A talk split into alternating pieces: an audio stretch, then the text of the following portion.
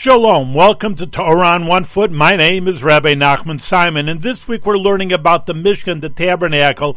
So many people ask, you know, I don't care, the boards are 10 amas uh, long, and this long, and that short, and, you know, listen, I'm not an architect, and alright, they had a nice little temple in the middle of the desert. Why is the Torah going to so much detail for so long about every little detail how to build a Mishkan, a tabernacle?